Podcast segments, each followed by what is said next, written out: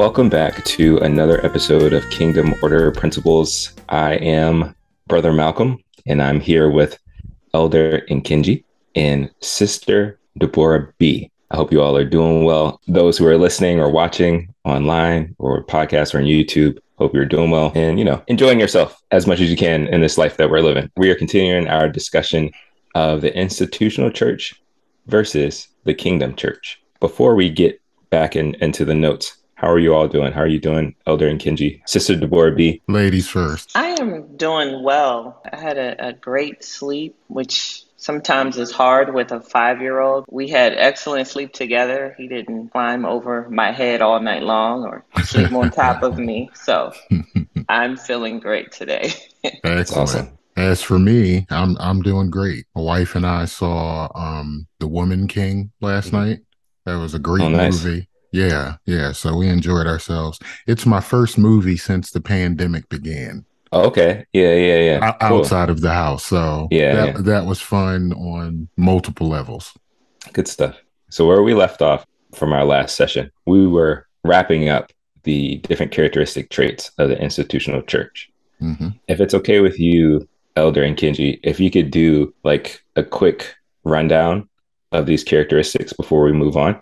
Sure. I'll, I'll try to be brief. Priority of buildings, offerings, and numeric growth uh, we did talk about this in previous episodes, but for brevity's sake, the institutional church uses these metrics to determine whether it's doing well. Whereas, you know, the scripture points to very different metrics that have to do with um, the people of God and not these kinds of metrics. I think that's enough for that one. Doctrine of the Nicolaitans. We spoke previously about that word Nicolaitans being a compound word that basically means priests or leadership and laity. And the scripture in, in Revelation that we've referenced talks about how Jesus or Yehoshua, we hear uh, Yeshua much, uh, m- most of the time, but Yehoshua is a better way in my mind of saying it. It's the same, it's the same name as Hosea and Joshua in the Old Testament. But anyway, um, Jesus says he hates the doctrine of the Nicolaitans.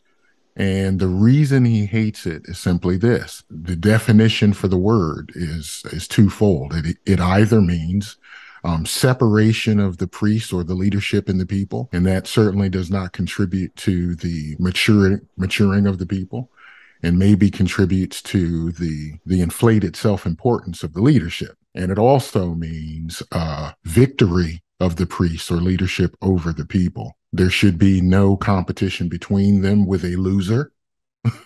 Mm-hmm. um, both of those definitions point to uh, this being something that is is definitely against the will of God. And and the way the institutional church has um, configured the relationship between the people of God and and the leadership uh, fits this terminology. Moving forward, es- uh, ignorance of eschatology. Eschatology is the study of the end times.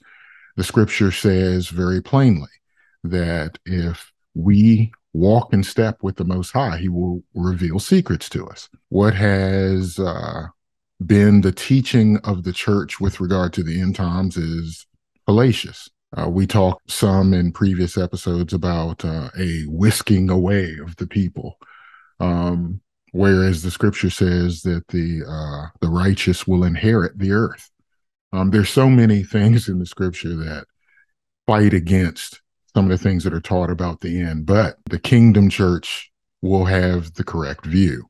Avoidance of controversy, as was pointed out when we've talked about this before, some controversy is spoken about However, anything that contributes to the potential confusion of the people, which might cause them to leave, stop financially supporting, those kinds of things, those kinds of controversies are largely just ignored. Whereas with the, the church that is spirit led, we will find ourselves talking about things that are controversial and not put a lot of emphasis on how people respond to it. You want people to respond correctly but you have to tell them the truth. Amen. Um, and lastly, minimization of eldership. Uh, the way the institutional church is put together, usually there's a lot of emphasis on one senior person. There may be a staff that has break off responsibility, but mostly those responsibilities are uh, not so much about the maturing of individual peoples, but the headship of certain programs within an institution. And the way the scripture refers to eldership is not about um, a single high level individual with other people supporting that individual. Uh, eldership in the scripture is about men who have matured, who avail themselves to help mature the people of God. And it doesn't have to be one person in one location. Uh, we talked about how Moses, post the exodus of the children of Israel from Egypt, how he sat all day uh, receiving uh, uh, controversies and troubles and issues and questions from the whole of the of the nation of Israel. And his father-in-law said, "The thing that you're doing is not good," and suggested that you have captains of of hundreds, captains of 50s, captains of 10s, and I might even be missing a de- denomination. But the point is this eldership is about dealing with the people. And the more people you have, the more elders you will need. I think that's a decent recap. What do you think? No, yeah, thank you. That, w- that was good. I think that encapsulated everything very well. And if you are listening and you want more detail, because we, we kind of dug into it in our previous episodes, definitely go back and, and check out the previous recordings. But I, I believe Sister Deborah B actually had a, a question. Yes. In regards to the minimization of eldership, uh, mm-hmm. church leaders may interpret this verse as them being the spiritual leader over their congregation. Does this scripture mean we all need spiritual leaders, no matter our position within the body of Christ? Also, do apostles and prophets require spiritual leaders as well? Okay, good questions. Uh, we'll deal with the first one first. The the way of the kingdom generally is submit to authority. Amen. And certainly, if you're very new, um, if you don't find someone who can help guide you, it's easy for you to drift astray. I'm going to go out on a limb here and think and and and quote a scripture and hope I'm in the right place. But I believe it's Matthew 11 and I believe it's verses 28 through 30. The scripture says there or somewhere if I'm incorrect. the scripture says uh, Jesus says rather, take my yoke upon you and learn of me, and you will find rest for your souls. One of the things the Most High wants us to understand from that is the use of the words uh, yoke that's an agrarian word. That's a word that has to do with, you know, field work. And the Most High is very purposeful in his choice of words. Um, yoke is chosen because it really represents two oxen doing a job.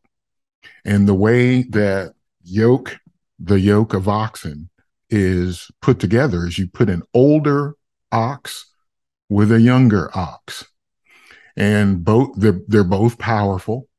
So they're going to dig a trench that you can put seed into. But the older ox has learned how to walk straight. The older the older ox is going to influence the younger ox towards a straight walk towards a walk that enables uh, fruit to to be born okay? And Certainly, that is true of our relationship directly with Yehoshua or Jesus, but it is also representative of our relationship to mature with eldership. And so we need to understand that we need to be yoked with someone. Uh, and we'll we'll talk in later uh, episodes about the definition of an elder so that it's clear what that is. But the secondary question about apostles and prophets, you know, Ephesians, uh, Ephesians chapter four, I believe between verses 11 and through 16, you have the introduction of this idea of apostles, prophets, evangelists, pastors, and teachers for the work of the ministry, for the edifying of the body of Christ, till we all come to the unity of the faith, etc., so on. right?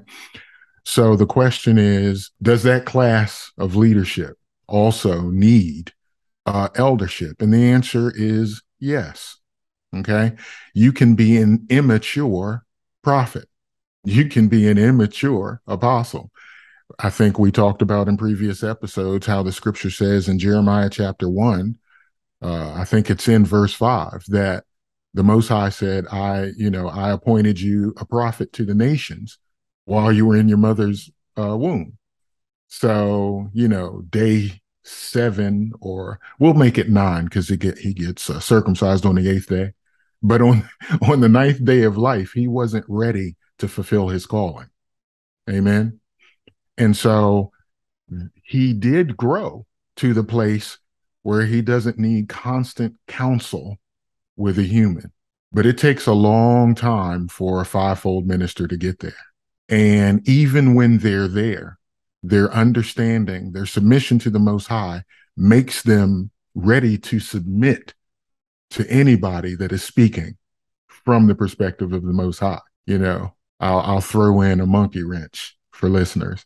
Um, I, I believe it's in Ephesians chapter 5 will will correct the place because I'm feeling unconfident about that. But there's scripture that has to do with marriage. And at the beginning, and I do believe it is Ephesians 5, but we'll fix it if I'm wrong. But I believe at verse 20, the scripture says, submitting yourselves one to another. And it goes on later talking about the husband and the wife. And we know that, you know, submissiveness is typically uh, subscribed to the wife. Well, the script, the whole discourse starts with them sub- uh, submitting to one another. And if we're all a part of the bride of Christ, men have to learn to submit too.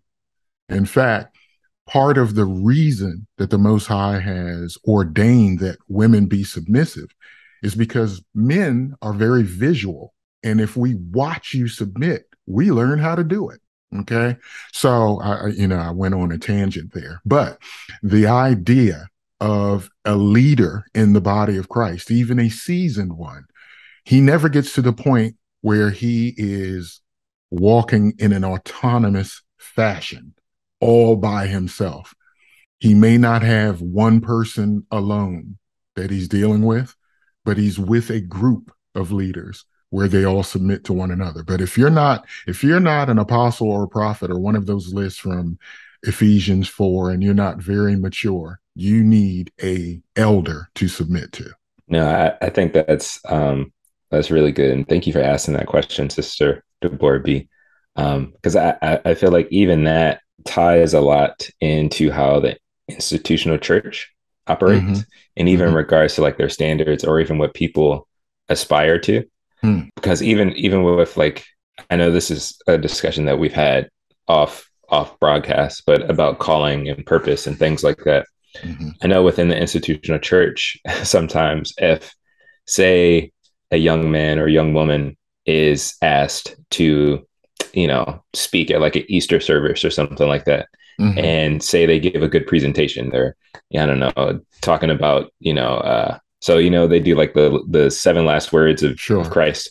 Exactly. So say yeah, so say they were given, oh, you know, you're going to talk on word three or whatever, and they give a good presentation. Mm-hmm. A lot of times people may assume, oh, you're going to be a teacher or you're going to be a pastor because of your presentation. Right. And it's almost like in the institutional church, sometimes they will rush the process along so that you can go ahead and fulfill this role. Mm-hmm. And just because you meet a certain amount of credentials. It's kind of like, oh, you are ready to now mm-hmm. be a pastor, or you are now ready to be a teacher, or even I would say, sadly, at, at times now people can go online and get degrees, and now they're an apostle. You know, like there are a lot of things that you can go through a, a, a, a very um, shortened process to now get to this place where, oh, you are accredited or you are um, credentialized. Credentialed, exactly. You are credential credentialized to now fulfill this role when throughout scripture that's not the case even even for what came to mind while you were you were talking um, in regards to like elders and things like that it made me think of even david even though at a young age his calling and purpose was appointed to him or clarified mm-hmm. he still mm-hmm. had to go through a process before yes. he even got to the place where he could lead as a king. And even even in that place, he he still needed prophets to help him get his act together because he was, as we know, he was you know, human. He, exactly, hundred percent, hundred percent. Um, but I, I find that interesting that with this, even going back to the idea of priority of buildings, offerings, and things like that, sometimes mm-hmm. the people, sadly, the people who are oftentimes people are used wow to help prioritize the the benefit of the buildings and offerings in the numbers so if i can get you know I, am sure maybe you all ha- have had this experience when it's youth sunday that's when they want you to invite your friends. They sure. want you because the youth pastor is somebody you can relate to. So it's like oh he may be or she may be beneficial and, and loving and serving people but we got to make sure that we get as many youth and young people in here because that means we can ultimately get more numbers. Even yeah. if it has the the image of like oh no we're serving the community. It's like well why couldn't your why can't they just come when the regular pastor is talking why couldn't you know what's up with that like why is it only during youth explosion or youth whatever like that it yeah. it's you know it's it's just very interesting that within the institutional church in regards to these characteristics that we see it ultimately comes down to is self-serving, even at the expense of people, which is uh, heartbreaking. Heartbreaking indeed. Yeah. And I, I think it's again, it goes back to that business model that we talked about in the previous episode.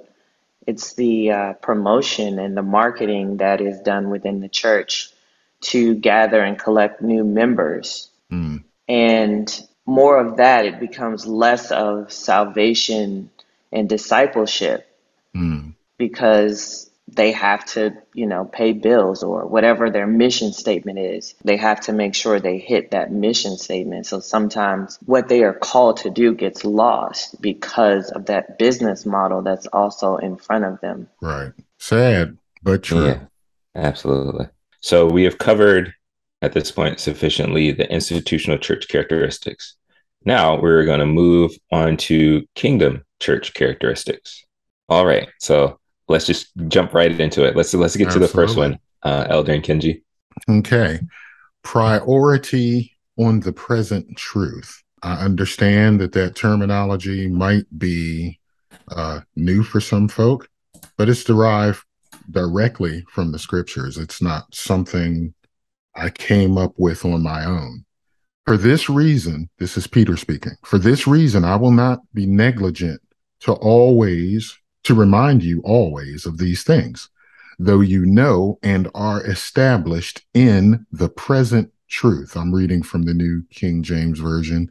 If you're reading from the King James, you still see those words, present truth. I'll, I'll read it again. For this reason, I will not be negligent to remind you always of these things, though you know and are established in the present truth. So the question obviously is well, what is the present truth?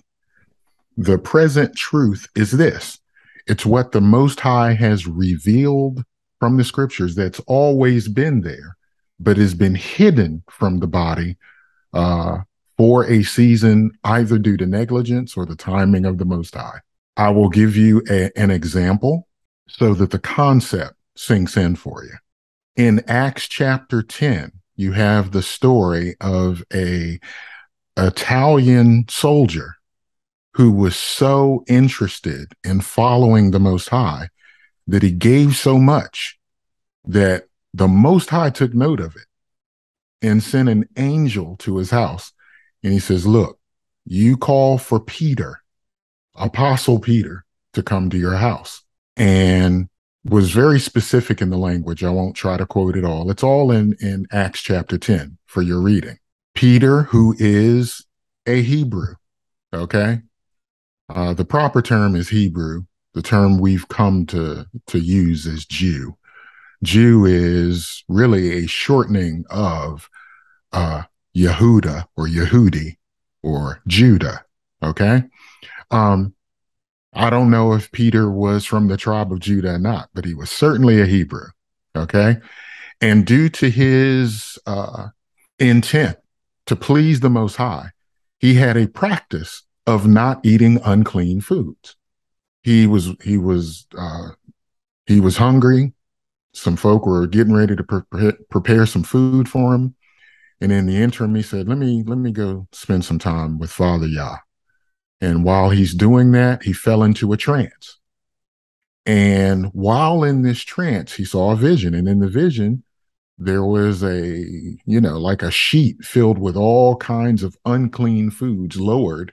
And a, a voice said to him, uh, Peter, rise and eat or kill and eat. And Peter was like, no, no, yeah, you know, I'm never eating pork. You know, I don't, I don't eat shrimp. I don't do lobster. if I'm stepping on your toes, it's okay. It, it's the law.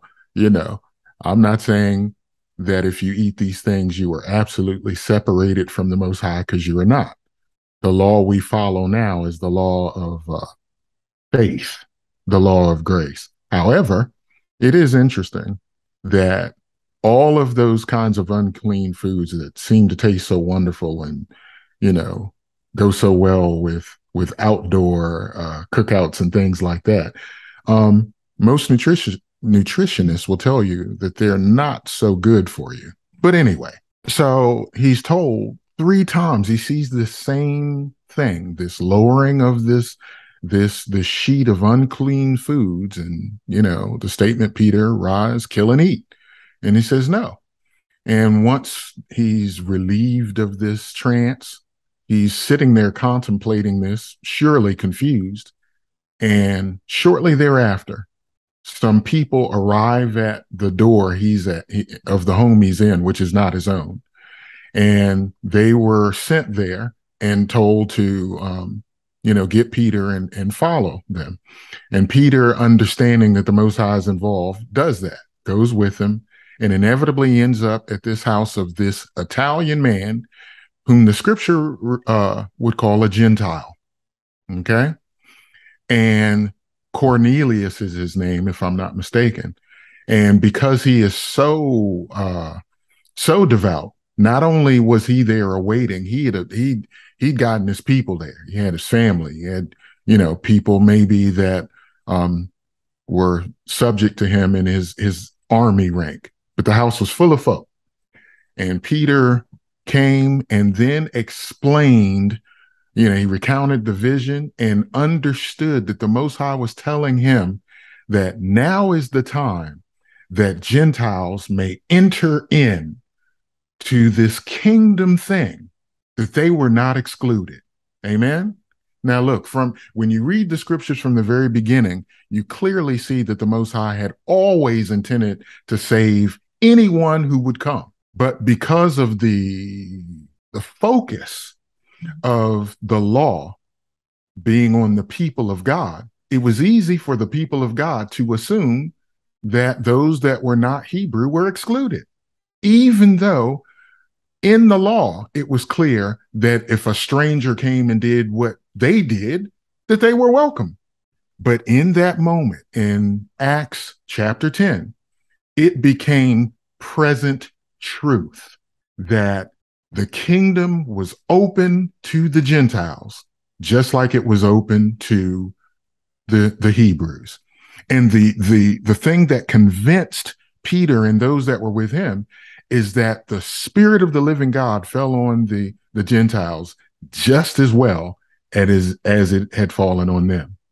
So to conclude, although I gave you that example, the present truth is something that the Most High reveals in a space of time that was not previously understood, but now is, I guess a good word is now it's fact. And so you can't act as though going forward that what the Most High revealed was had not been revealed. You get it? That's being established in the present truth. And the kingdom church has a priority on walking in what the Most High has revealed presently. That's really good. Um, I had a lot of thoughts were swirling in my head about that. Um, but just I, I, think that that is so important, um, and we see it even throughout Scripture how the people in, in in the in the book, particularly Hebrew people, kind of struggle with this, struggle mm-hmm. with dealing with present truth, or even just mm-hmm. being present um, as the story and the work of the Most High progresses. Because the way the way I think of it and the way I see it is is since the Most High is knows everything, he knows yes. the end from the beginning. Like he, he has a complete understanding of how the story is supposed to go. Mm-hmm. And the struggle for us is that we are only one little spot on the story. Sure. And we kind of, it's like, you know, watching a movie or listening to a song. All we can do is be in the present and see where it goes, right. even though the Most High knows, like, oh, I know what's happening next. I know mm-hmm. where this next note is going to go. I know where yes. this next scene or this next shot is going to be. And then it's mm-hmm. frustrating to us because we're like, I just, I need to know, like, keep me keep me in the know, but we have to be able to rest. I think that that that really ties with faith. We have to trust that the Most High will lead us. Amen. And I, I, I find it interesting that um, I think it's Hebrews 12 that talks about how it's quick and powerful. Is that it's, it's living. The scripture is living. Yes. Um, but oftentimes people look at Yah's word as this kind of dead and stagnant thing. Like, that's it it's done. This is exactly where it's going to be. This is the only way. But no, if the scripture itself describes itself as living and alive, mm-hmm. that means it's ever growing and progressing. And yes. that can be very challenging, but we understand that if we are part of the kingdom church, we have to trust the director of this film. We have to trust the um, composer of the symphony that we're living in. Amen. Even though it'd be really hard because you know, we can be at a slow point and then he's like, okay, it speeds it up. It's like, oh, what's happening? Sure. I don't, I don't know. But again, that requires us to have faith. So I think the way you described it is that's, that's, that's great. Thank you. Thank you for that. I have another thing that came to mind, which might help explain the idea of present truth. If you're looking at the scripture um, like a novel and you're reading it from the beginning to the end, you would think that the only way to deal with the Most High is through um, through the law, through the Levitical priesthood, and there must be a high priest that enters the holiest place, the most holy place in the tabernacle once per year to completely absolve me of sin. Okay. Now the scripture all th- all through the Old Testament speaks of a savior that's coming and that a new priesthood would evolve, as it were, right? But while you're while before his uh, advent, to use a uh, you know a good technical term, before his advent, you're thinking law, you're thinking sacrifice, you're thinking um, day of atonement, right? Now we know uh, that Christ was that lamb that was slain before the foundation of the world. And when he was on the cross or the tree, people fight over that. The cross is made of wood, wood comes from a tree. Relax, people. So if if we look at that event, if we're wondering who he is, the, the Old Testament has all of these prophetic uh, words about who this man is. And Isaiah 53 is a great place to look. He fulfilled Isaiah 53 to the letter.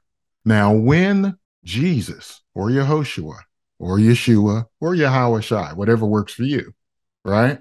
When he was on the, cro- the cross and he finally gave up the ghost, the scripture says he yelled with a loud yell and he gave up the ghost you know, it, it must have been a heck of a scene. He's on there, it's midday, and the whole sky darkens and everything, you know. And once he finally gives up the ghost, there's like an earthquake, and people give testimony of um, dead saints coming up out of the ground and walking around in the city.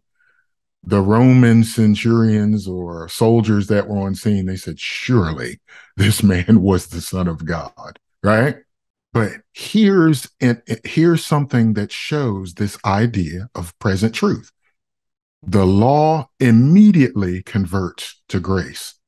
In the tabernacle, this curtain that separates between the holy place and the most holy place. And if if you do some study, that curtain was about a foot thick, okay, if not thicker. And that's deep because, you know, I live in a decent house and we've got some curtains, but none of them are that thick. But I, needed to tell you that so that when you see what happens in the scripture, you understand that there was an absolute conversion from one truth to another. And the, the curtain, the veil was torn. King James says rent, but it means torn from the top to the bottom. I know some strong dudes. I, I used to play football in high school, played baseball in college. You know, I know some strong dudes. Some might even call me strong. I, I, you know, I, I like to think I used to be strong. I'm I lift weights now and I go, no, I'm not strong anymore. But I know some strong dudes, and I don't know anybody who can take a foot thick uh, woven piece of fabric and tear it with their hands. That was the most high signaling that this old way of approaching me was done. And so the present truth now is you come through this Savior. And so we must adapt to the present truth. If we stay in what was when the Most High has moved things forward, we miss what he's doing. And so, therefore, there is a priority that the kingdom has on the present truth. That's good. That's that's really good. Thank you, uh, Elder Nkinji, for breaking that down. Yeah, I really, really appreciate that. Let's see if we can go ahead and hit one more before sure. we wrap up today. Um, okay. The next one on the list is functioning fivefold ministry. Mm. Can you um, mm. go ahead and uh, mm. break that down for us? Okay, I'm I'm going to turn to the scripture. I think I have a decent memory, but I want to highlight some words for everyone. Uh, so I'm going to turn to Ephesians chapter four, and we're going to look at um, starting at verse 11. The scripture says, And he himself, again, I'm reading from the, N, the NKJV, and the he is Jesus.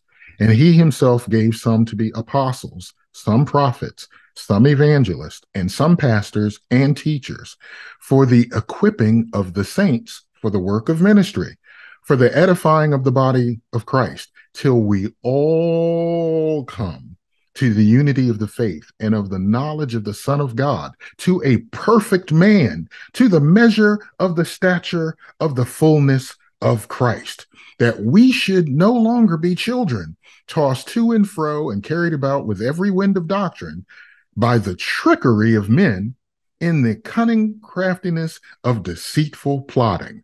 Oh my. That's a mouthful, ain't it? It Absolutely. is. A, it is a mouthful. But what what what's astounding to me is there is a time component and metric in this discourse that lets you know that all of these roles need to be present until these things have been accomplished. I think it could be safely said that the body of Christ has not all come to the unity of the faith and of the knowledge of the Son of God to a perfect man, to the measure of the stature of the fullness of Christ. I think, I think I can get agreement from the body of Christ, from the house of God, that we have not all arrived at that place. What do you think? yeah. No. Okay. Okay. And and clearly there are still children left that are thrown about by every wind or type of doctrine. And that men are in the, in the body still tricking folk, right? And you know, they're using deceitful plotting with cunning craftiness. Listen, the Most High made it clear by looking at verse 13, that word till is a time component. Until. Until there are no more of these people out here tricking folk and the believers aren't getting deceived by it. And until the whole body reaches the measure of the stature of the fullness of Christ and that we're perfect. And let me let me let me define that because people, well, well, yeah, well, no, no one can be perfect. Let's define it differently. We're not talking about flawlessness. We're talking about maturity. So let, let's take flawlessness off the table, but let's talk about spiritual maturity. I think we all will agree that the church has not arrived at a a standard of spiritual maturity. And so then apostles and prophets, along with evangelists, pastors, and teachers, are necessary. Okay? Most of the church fights over this as if, you know, we can somehow debate apostles and prophets out of the church. Ridiculous. This makes it clear until the church has arrived at the measure of the stature of the fullness of Christ, apostles and prophets are necessary. All right. I'm going to quote another one for Tom's sake, not to, I won't read it. I don't won't, won't wait for folk to turn there, but Ephesians 2, verse 20, the scripture says that the apostles and prophets are the are the foundation of the church with Jesus Christ being the chief cornerstone. Amazing. Amazing. Now you could define your way out of that while saying, well, of course, the apostles that are in this in the Bible and the prophets from the Old Testament, maybe even the New, they're the foundation of the church, and Jesus, of course, is the is the uh, chief cornerstone. Well, if the church needs them all to reach the measure of the stature of the fullness of Christ, that means to me that apostles and prophets are still the foundation of the church. And there is a need for them to exist, for the foundations that cause everything to grow up straight in the body now. And that's why functioning fivefold ministry is required. And if your goal is the maturing of the saints, the, the making of disciples, it's impossible for them to reach that standard that the scripture shows without all five of those grace gifts being there. I want to pause to see if you have any comments or statements, and then maybe we'll go to Second Corinthians 124. I do have a question, and it may be controversial, you know, especially with today's time. Not not with way- you, not with you, Sister Deborah B. Not with you ever. well, in comparison to the early church versus now, would you say in terms of the fivefold ministry, can women take on the roles of apostles, prophets, pastors, evangelists, teachers, so on and so forth? And then my second question is the distribution of titles. Are titles as important as the fivefold ministry functions? Okay. Controversial, yes. Uh, good questions, also, yes. Um, I'm going to deal with the second one first. Okay. We're going to deal with them both because we're not avoiding anything. But the second one first.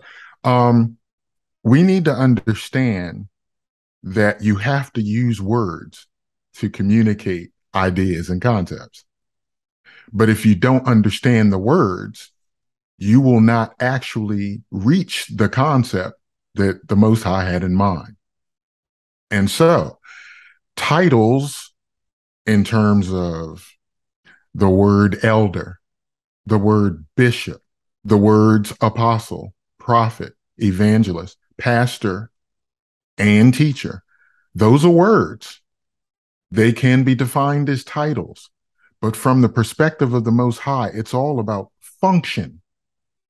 So these titles are not conferred as rewards for credentialization.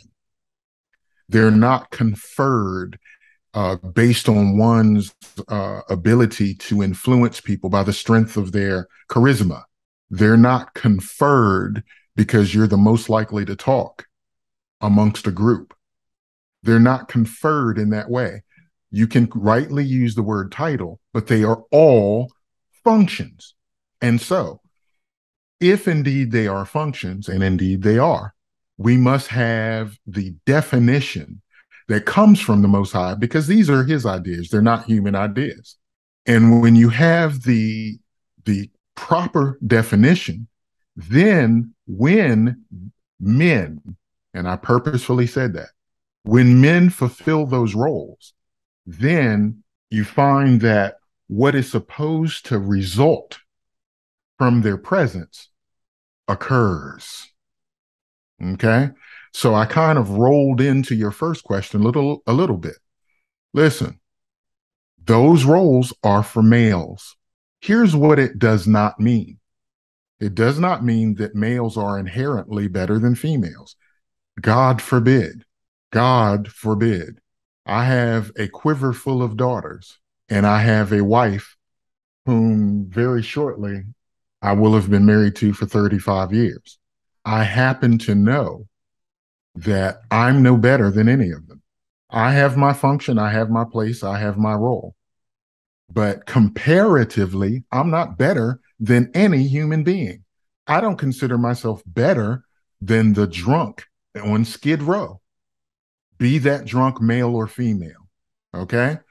Here's what humans do humans determine uh, by title whether someone is better than the other or not. What the Most High has in mind with respect to function is that each of us has a function that is supportive to the whole. It doesn't make you better, doesn't make you worse. It makes you supportive. When the scripture talks about the parts of the body, and in this case, we'll deal with the male and the female. They are not competitive, and one is not better than the other. They are supportive, complementary. Okay? Now, the reason the Most High has determined to make the male um, the example of his leadership, I can't say that I know all the reasons for it, but I know that he did it. okay. Now, I can say one of the reasons that he made females to be submitted to a particular male is this is because that the female represents the body of Christ. The female represents the church. He, the Most High, determined to make the male representative of himself. I will tell you this in neither case is it about um, just suitability.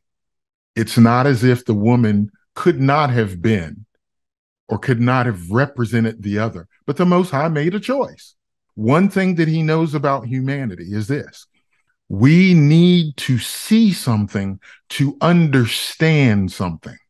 If we don't see something, it's very likely that we won't understand a thing. And so it is obvious that a male human is no better than a woman human. But he chose to make that male representative of him. And in that requirement, he must submit to the Most High. The woman is representative of the entire church.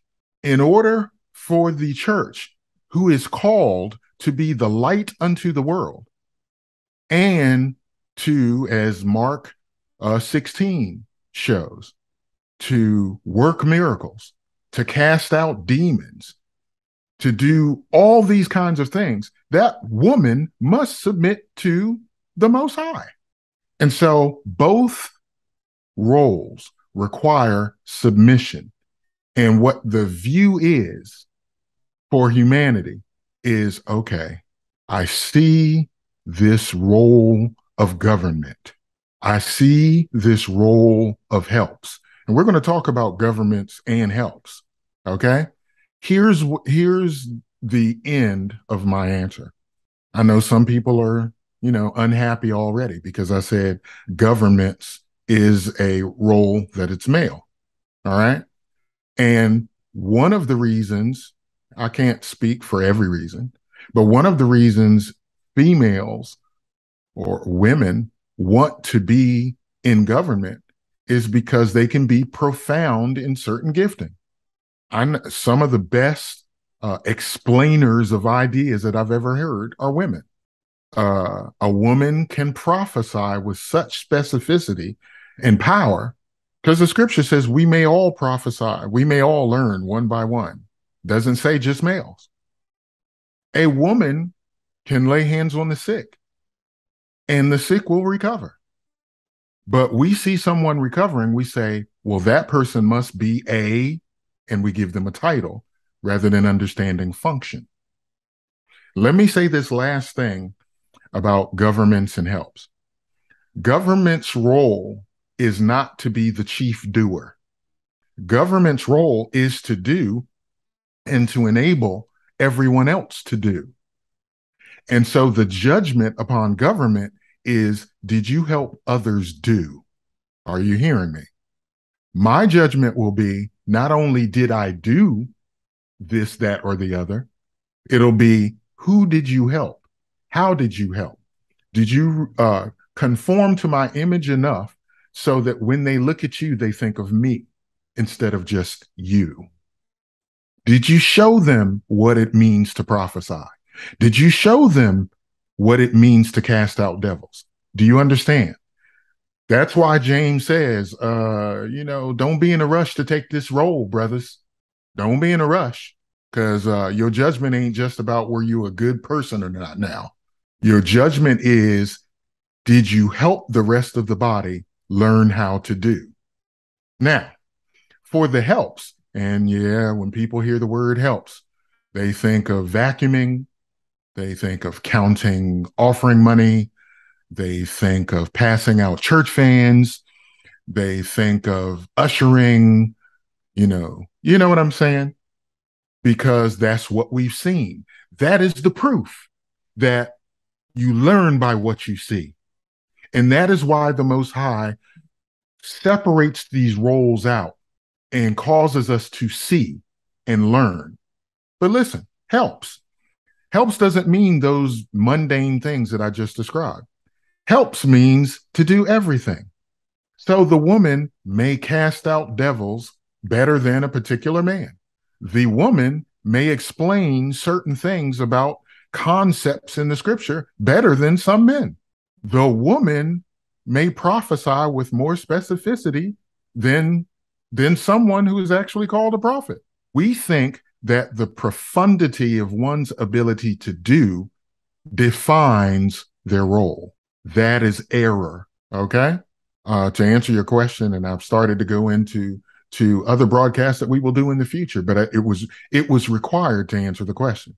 Uh, and and and let me say this lastly, I hadn't even uh, brought this out in consideration. I did say for those that are in government that your judgment is based on your ability to help others do.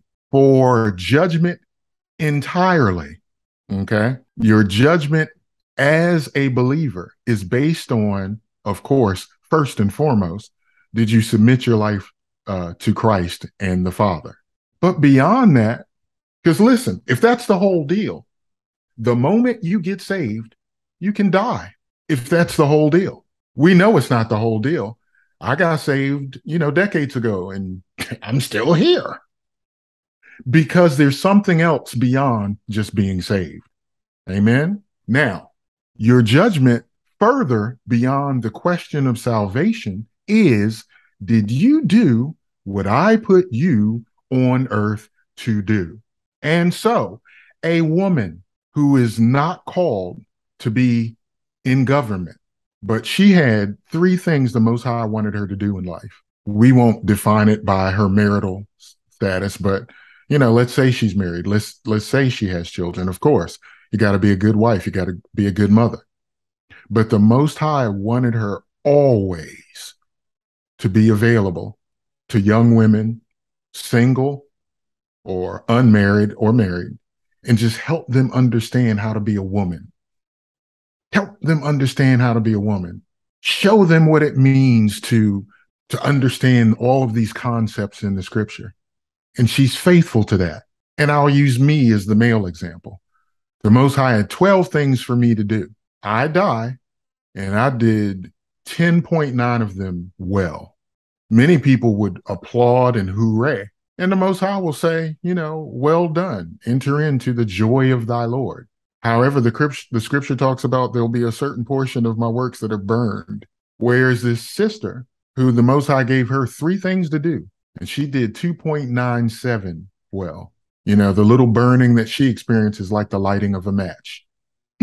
and in and in the kingdom, because the scripture tells us, you know, I know people talk about someone being married and, you know, they might have been married 50 years and once they die, they're going to be together. Ah, ah, ah, ah. The scripture says when you're after this life, you're like the angels and you neither marry nor give in marriage. All right. So in the kingdom, I might have to submit to this woman who did 2.97 out of three when I did 10.9 out of 12, which isn't bad. Do you hear what I'm saying? Your role is not about the profundity of what you do, it's about your obedience. And so, in short, you know, nothing is was short about that. But but in short, to conclude, no, a, a, woman is not called to government, but that doesn't mean she can't ruin what devils have put in place for centuries. That's not just the role of the apostle. Amen. Amen. Amen. Uh, thank you for that, uh, Brett, uh, Elder Nkinji. I feel like there is a lot there. Um, I'm going to try to just touch on one thing real quick as sure. we wrap up um, mm-hmm. this this episode because again we still have a, a, lot a lot to cover. Yeah, um, we we only hit two topics today, so you know there, there, there's more to discuss. But I, I find it interesting when um, you were explaining and answering Sister Deborah B's question. Um, one thing that stood out to me that you said is that we, as humanity in general, we learn pretty much from what we see. And mm-hmm. I understand that there are different learning styles and sure. different intelligent intelligences and different geniuses that people mm-hmm. have. Mm-hmm. But in general, we need to see something, yes. whether it's visually or mentally we see things like we can put things together you know if somebody gets the right explanation in words they can visualize it and that's all they need um, i just find it interesting that the, the enemy of our soul is really good at distorting images yes and as you are describing governments and helps and the positions the way that the most high has designed things mm-hmm.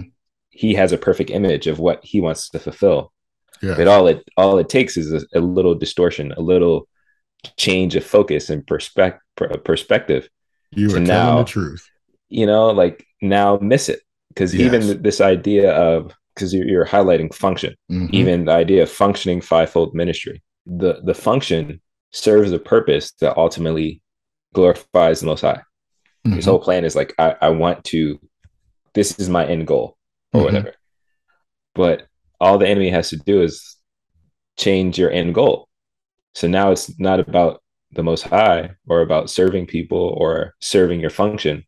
It's about you. Yes. It's about because you know we're talking about titles and things like that. Like how can I draw as much attention and light to myself because of Lord this title? And this can be for men or women. Absolutely. You know? It doesn't doesn't have to be one sex or the other. But it's just, it's just really wild to me how really good at distorting images that sends us on the wrong path and he's been doing it since the beginning. We know that. You know, if we look in Genesis, just a, a little change in sentence structure, yeah, can lead to eons of deceit, and uh, that that's just crazy. But thank you, thank you again for breaking down these topics as we you know continue to study and walk through this and get a better understanding of kingdom order principles. Um, was there anything else that you that you all wanted to say before we wrap up today's uh, session?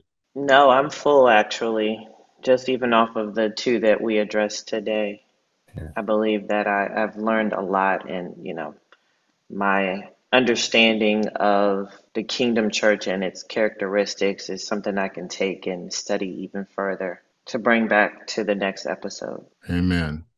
Well, you know, I'll always have more, but I, I, I will, you know, for discipline's sake and for clarity of these shows, I will not go into much more except to say when we come back again, I, I want to talk about government a little more. We I think we need to stay with functioning fivefold ministry a little more. I will say this to whet the appetite, as it were. When men learn how they're supposed to function in government, it will destroy this myth of the the idea the idea that men don't need to rule. This idea of patriarchy being destructive, it'll destroy it because there's nothing that the Most High that's ever made that's destructive everything he made is good. I'll stop there. That's a cliffhanger. That's a good cliffhanger right there. I'm, I'm, I'm going to say that's good. You, you, were, we were getting ready to step on toes. But uh, thank you all um, for those who are watching uh, either on YouTube or listening on a podcast. Thank you for joining us for, as we continue to discuss these kingdom order principles. Until next time, you all be blessed, stay safe, and we will be back because we got a lot to talk about. We'll be back, uh, uh Lord willing, in the next session.